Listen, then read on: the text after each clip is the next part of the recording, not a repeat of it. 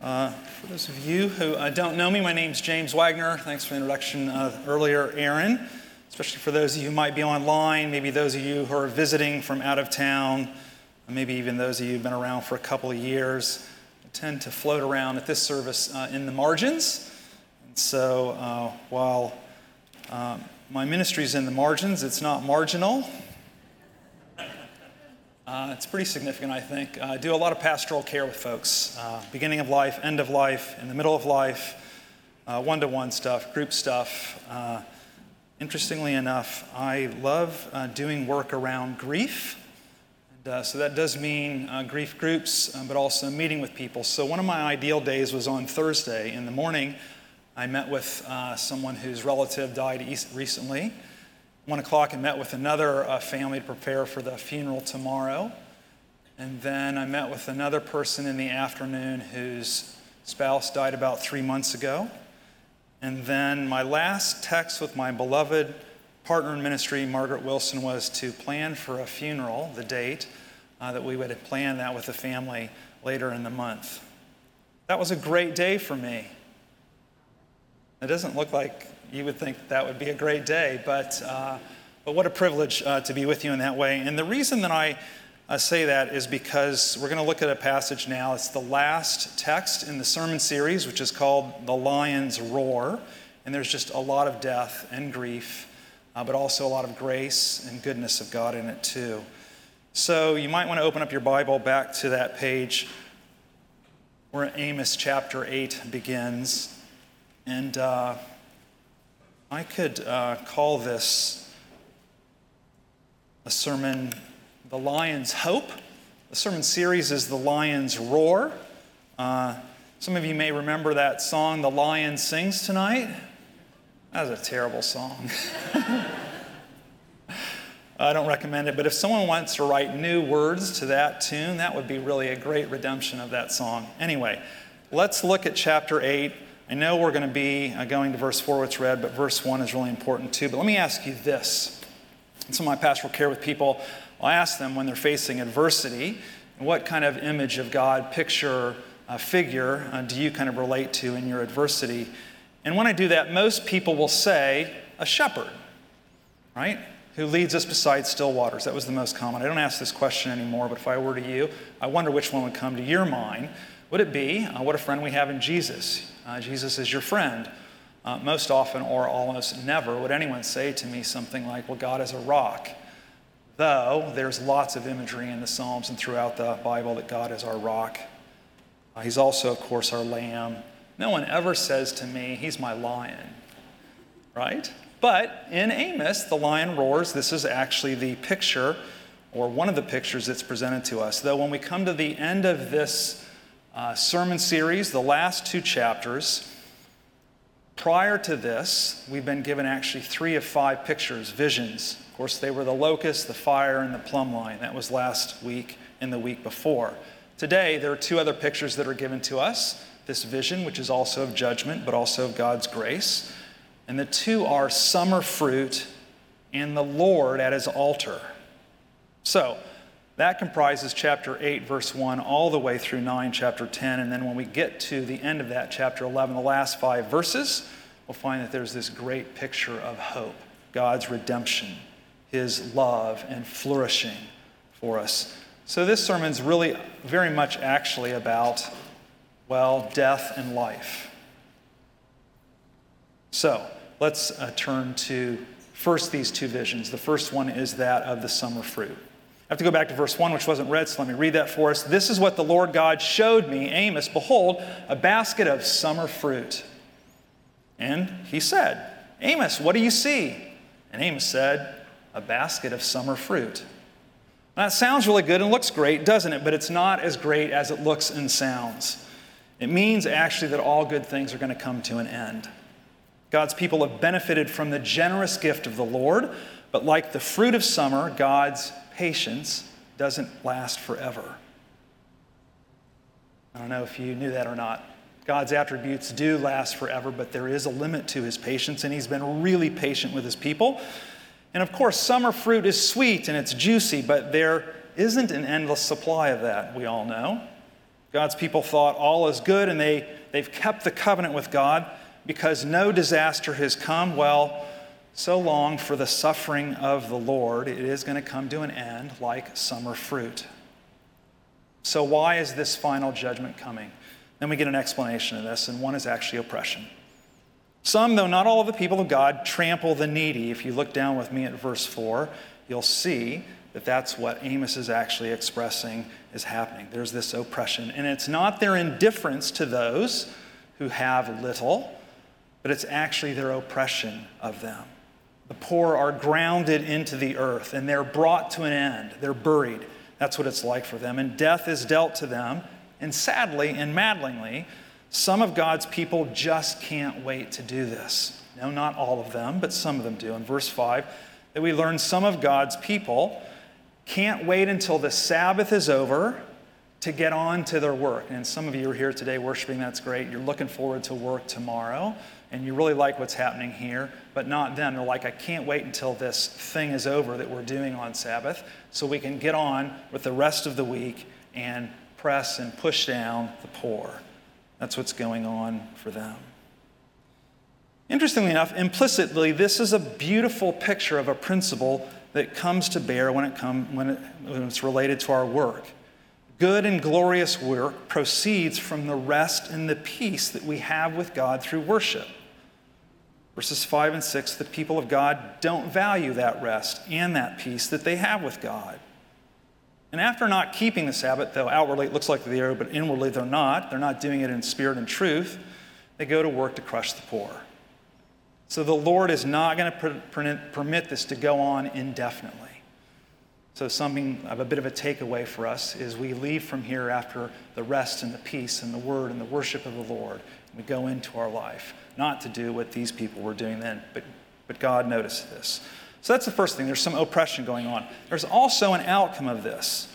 It's kind of like a death dealing beginning in verse 4, but ending in verse 10, this word end is there as well.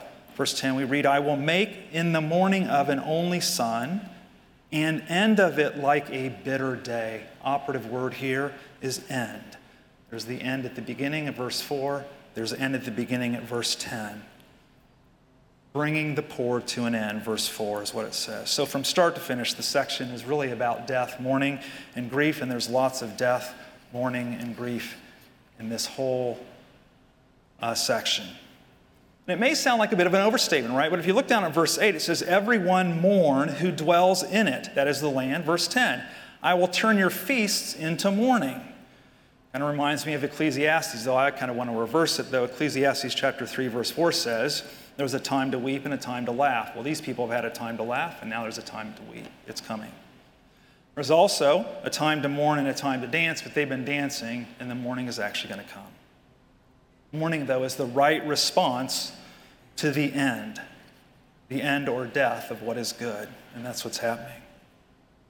And the people of God in, in, in uh, uh, Amos's time, uh, in the reign of Uzziah, was good. It was beautiful. It was true. It looked like it was flourishing on the surface and prosperous. But they were taking that for granted. And God sees to it then that his people will mourn and grieve for what they're about to lose. Mourning is a gift from God, given even though it's a disturbing experience. We all know that. Things go sideways or sour or death is dealt. It's so disturbing.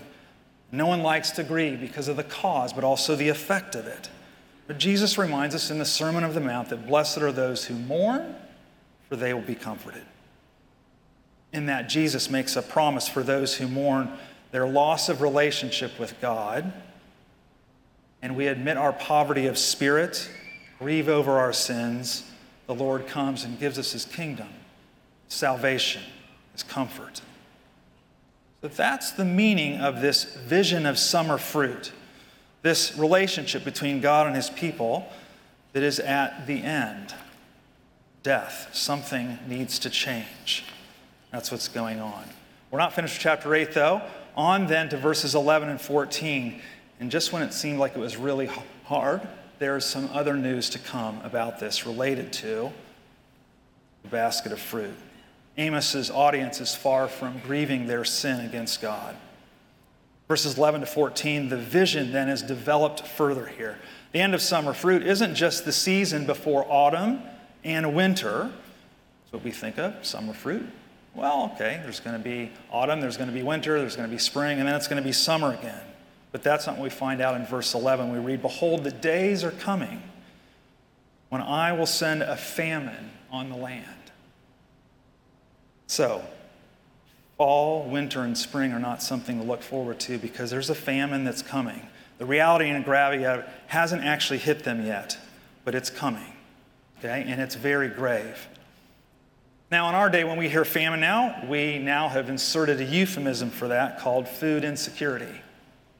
It's a euphemism for famine. War and supply chains, though, impact growing, harvesting, distributing food, right, these days, has a real impact on our lives, our budgets, our livelihood, our survival.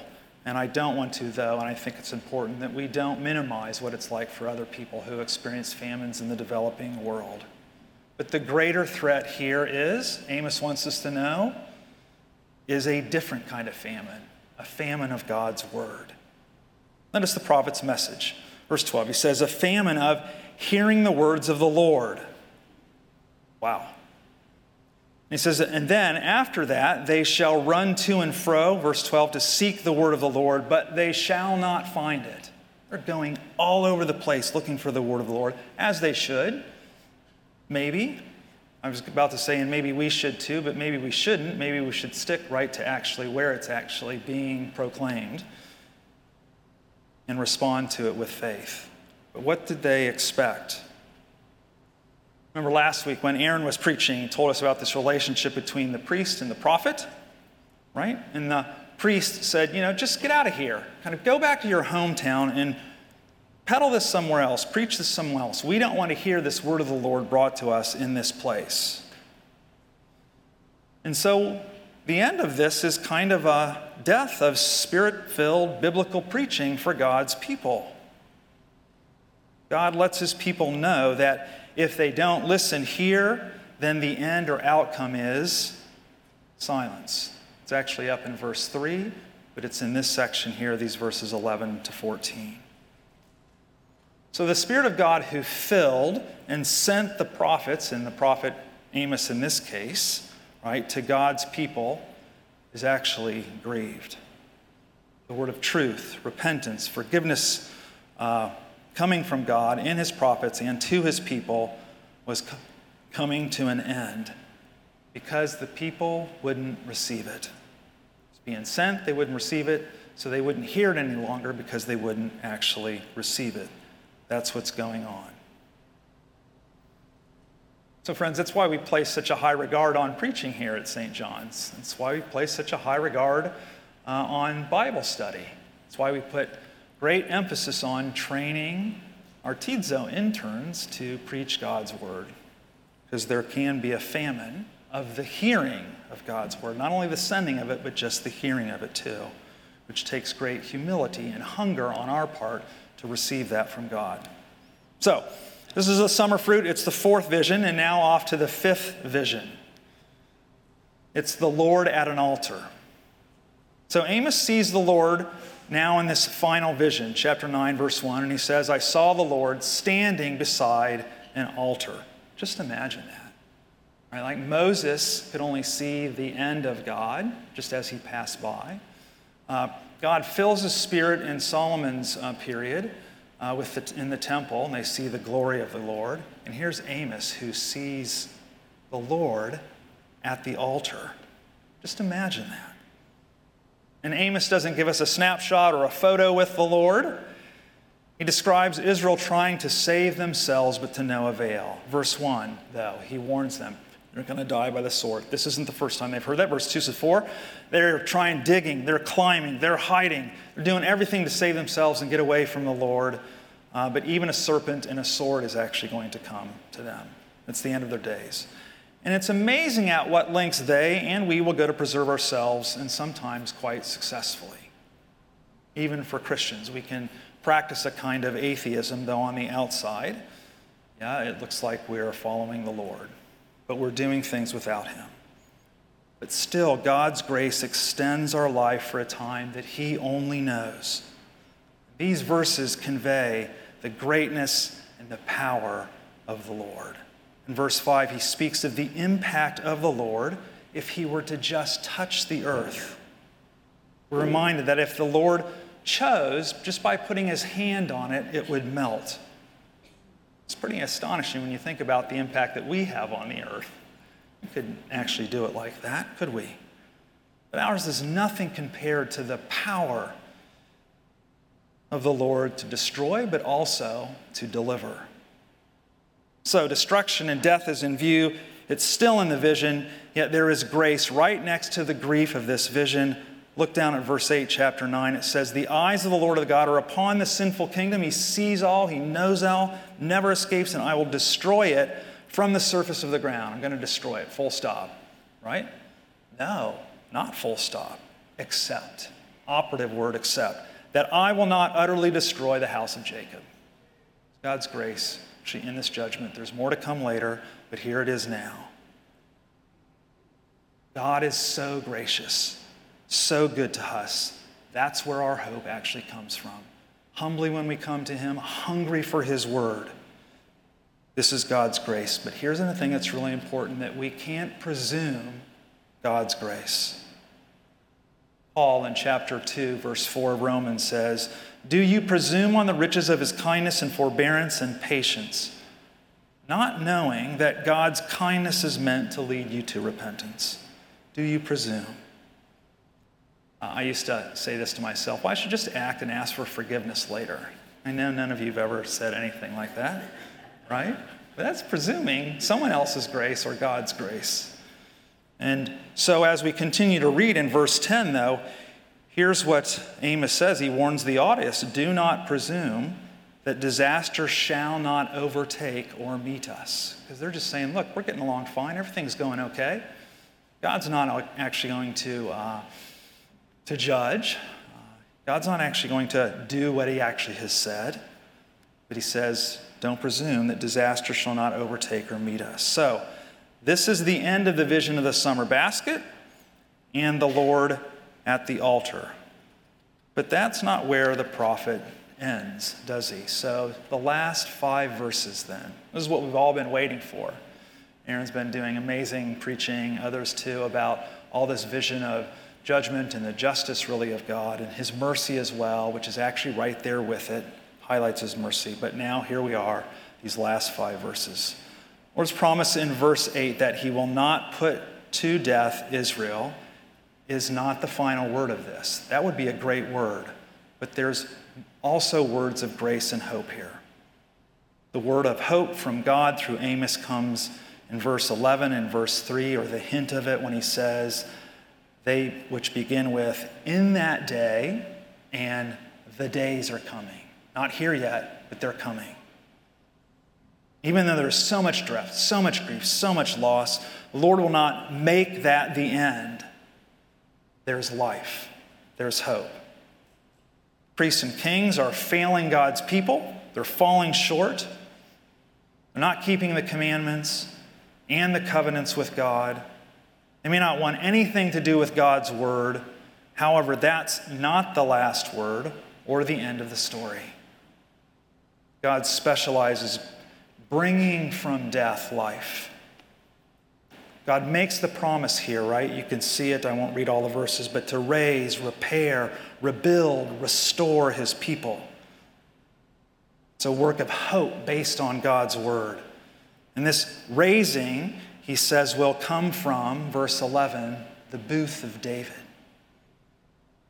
And what does that mean? Now, there will be some kings that will come later that will be faithful to God hints of what God actually wants from his people in responding to his word.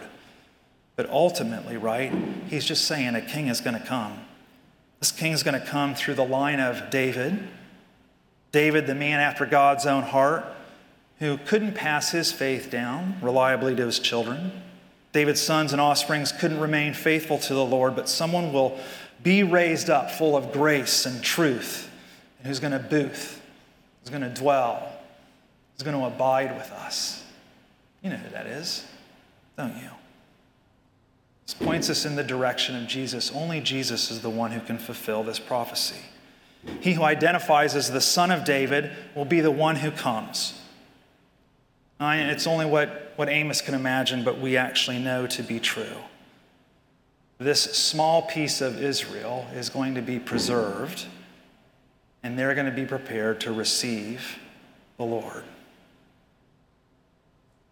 So, the way the rebuilding then in verse 11 and restoration verse 4 will take place is not kind of magical, but it's a messianic man God.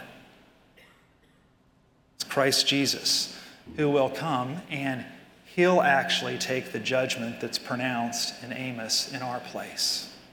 He's going to receive that for us because we can't endure it ourselves. So that we can hear that word, we can see that work, know that we're not saved by works, but by Jesus' work, his death on the cross in our place. But it requires that we mourn our sin, that we hunger for his righteousness, and that we're humble for the goodness of God. And that's where our hope lies. So, this is the end of the Lion Roars series. We've learned lots about the Lord from the prophet Amos chapter 1, verse 3, 2, verse 1. I won't have you read it, but it's about God's righteous and He's good in all His ways. Most of chapter 4, a part of chapter 5, is that God is sovereign over all of creation. Today, in verse 9, chapter 8, we learn that God is actually infinitely power in the midst of death. He can bring destruction, but He also brings deliverance. And also in chapter 9 here, God's presence is boundless. It's just boundless. Let me just reread this for you. It sounds like Psalm 139. He says, If they dig into Sheol, from there shall my hand take them. If they climb to the heavens, from there I will bring them down. If they hide themselves at the top of Carmel, from there I'll search them out and take them. And if they hide from my sight at the bottom of the sea, there I will command the serpent. There's nowhere we can go apart from God's presence It's a pretty scary thing if you're not keeping in step with Him, but man, what a wonderful thing if you are. There's nowhere that we go that He isn't with us. And He directs even the nations. Verse 7 today. So finally, when we hunger for God's word, including His judgment and His mercy, we'll see His justice. It will inspire our corporate worship to be centered on His word It'll impact our work day in and day out when we leave gathered worship like this. It'll soften our hearts. It'll give us a lasting hope, not just for the children of God, but for all the nations of the world.